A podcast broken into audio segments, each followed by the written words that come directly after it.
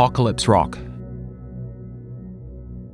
Chapter 4 Pills, Bills, and Butts.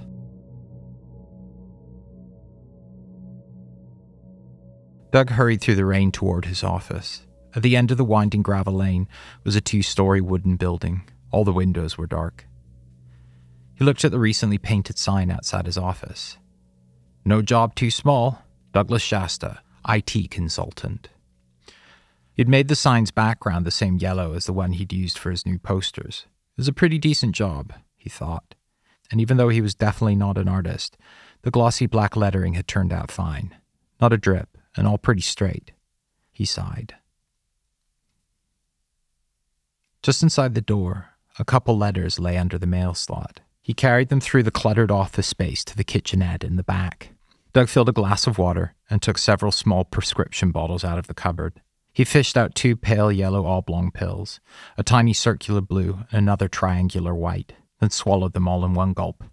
He set the coffee machine going, then took a pack of American Spirit cigarettes from the freezer. He pulled one out, the first of three he'd smoked during the day, reluctantly pacing himself toward quitting. He'd kept this smoking schedule rock solid for the past five years. He wedged the cigarette behind his ear and opened the letters. Overdue payment notices. As he pinned them to the little corkboard on the kitchen wall, he let out another yawn, then shook his head to wake himself. Doug settled at his desk, in front of his battered laptop, checked his emails, sipped his coffee, and smoked his cigarette. These days, his money came from fixing private telephone and internet connections, all subcontracted by large telecom companies on the mainland. On the side, he made websites and helped folks with their computers, Wi Fi, and basically anything else he could get paid for. Doug tapped away at some emails. He added an installation job to his calendar, one of only three paying jobs he had in the next couple weeks. He opened the top drawer of his desk and took out a small wooden box decorated with indigenous carvings of whales and birds. Out of it, he pulled a plastic bag filled with deep green and purple marijuana buds.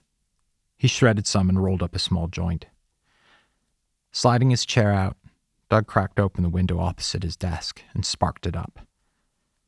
He'd only smoke half of it this morning and save the remainder for the end of the day.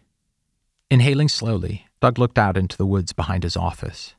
He exhaled a flume of bluish smoke through the crack in the window, watching the trees move in the wind and the rain. He leaned back in his chair and closed his eyes, imagining the trees continuing to sway and a small trail cutting through the bush far below the canopy. The sound of raindrops knock against his jacket hood, his feet stepping through wet leaves and twigs, over mud, over water rivulets flowing down the trail.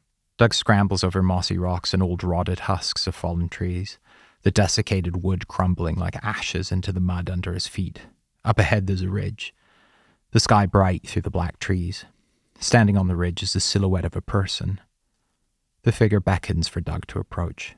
A child's voice, flat and emotionless, whispers through the woods. In the obscured sky, a moon does float newly, a wishing moon, a sliver of ancient rock, a goddess, a wink. They regret and become hungry when they leave hell, starving. They refuse to perform as an actor should they witness the indiscriminate killing of wild dolphin populations, however, that is a myth. As Doug clambers up, his foot kicks something. He stops and looks down. There, glowing dimly in the mud, is a little glass cylinder. Doug bends down to the cold, wet earth and reaches his hand out. It burns. Doug yelped. Jerking his hand up, a stinging pain shot through his palm and up his fingers. He'd nodded off after his pills kicked in. The oily ember of his joint singed his fingers.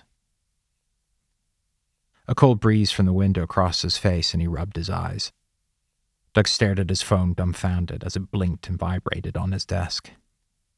It was a calendar notification. Slowly he emerged from his stupor, back into the waking world.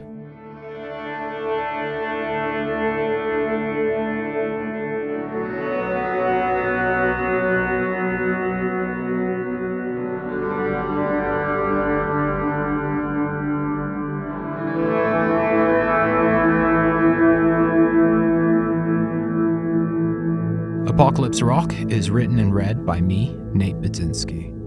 For more, go to apocalypserock.xyz. Thank you for listening.